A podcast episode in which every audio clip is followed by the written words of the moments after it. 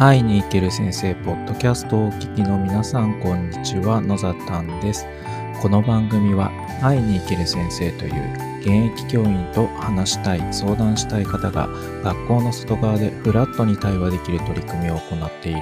私野ざたんがお届けしています。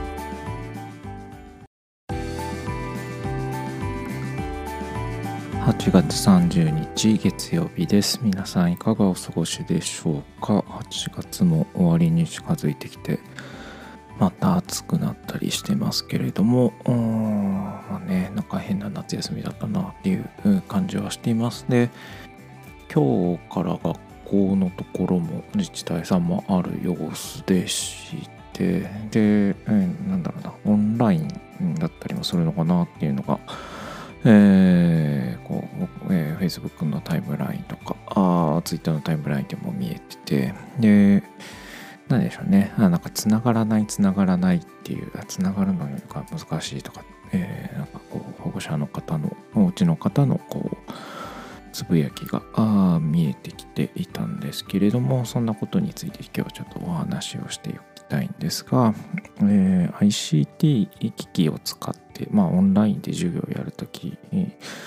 オンラインだけじゃないんですけどね、えーと、端末を使って授業をするときに、えーと、気をつけなきゃいけないことがあって、それは、えーと接続トラブルはよくあるんだっていうことですよね。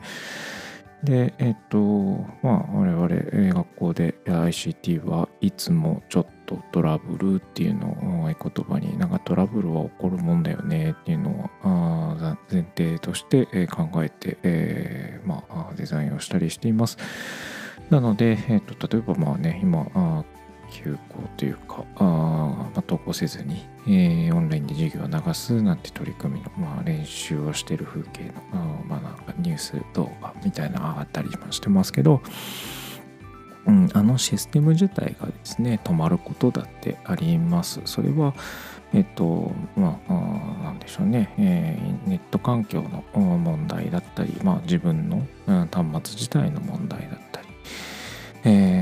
サービス側の問題だったり、えー、何なのかはそれぞれの場面によって起こるので、えー、それは分からないんですよね。で、えー、起こってしまった時に、えー、なんでだってなったって、うん、起こっちゃってるしそれは世界的に起こってるトラブルだったりもするので、えー、広範囲にわたって起こってるトラブルだったりもしますのでまあ、うん、なんかどうやったら解決するんだって言われても、まあ、大体待つしかなかったりするんですよね。えー、なので、えー、まあ、イライラしないとダメですよねっていうのは、よく伝えているところですね。えー、僕なんかもうできないんで、えー、別のこと考えましょうとかって言って、えー、まあ、気楽に別のことやったりもします。で、まあ、つながらないこともあるよっていうのは大前提にして、えー、なのでどうしようかっていうのを事前に考えておくといいのかなというふうに、も思っていますし、うん、実際に何度かそういった場面に出会ったりしますので、うん、ななんて言うんでしょうね。例えば、Google のクラスルームが多いんですかね。クラスルーム使えない時も、うん、たまにあります、えー、システム障害でとか、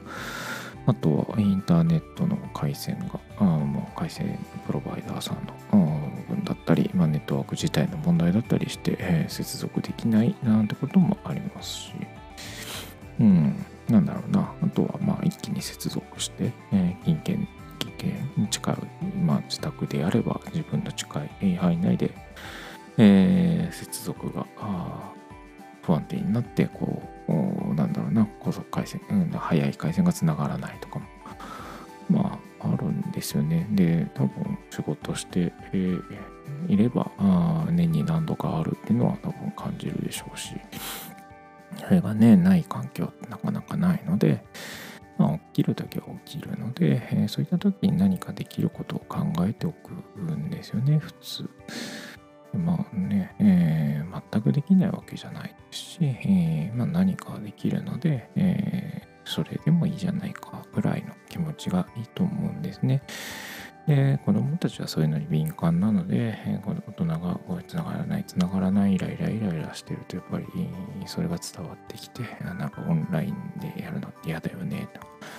理由はなんか別のところなんですよね大人がイライラするから嫌だみたいになっちゃうのでなんかそれは本末ネットな気もするので、うんと、どうやって付き合っていくか危機とどうやって付き合っていくのかとかまあ危機をどう扱っていくのかなんてところも含めて、えー、取り組まれているところは考えてみるのも一ついい、えー、こうなんだろうな学ぶ機会じゃないかなっていうのを今日ちょっと感じました。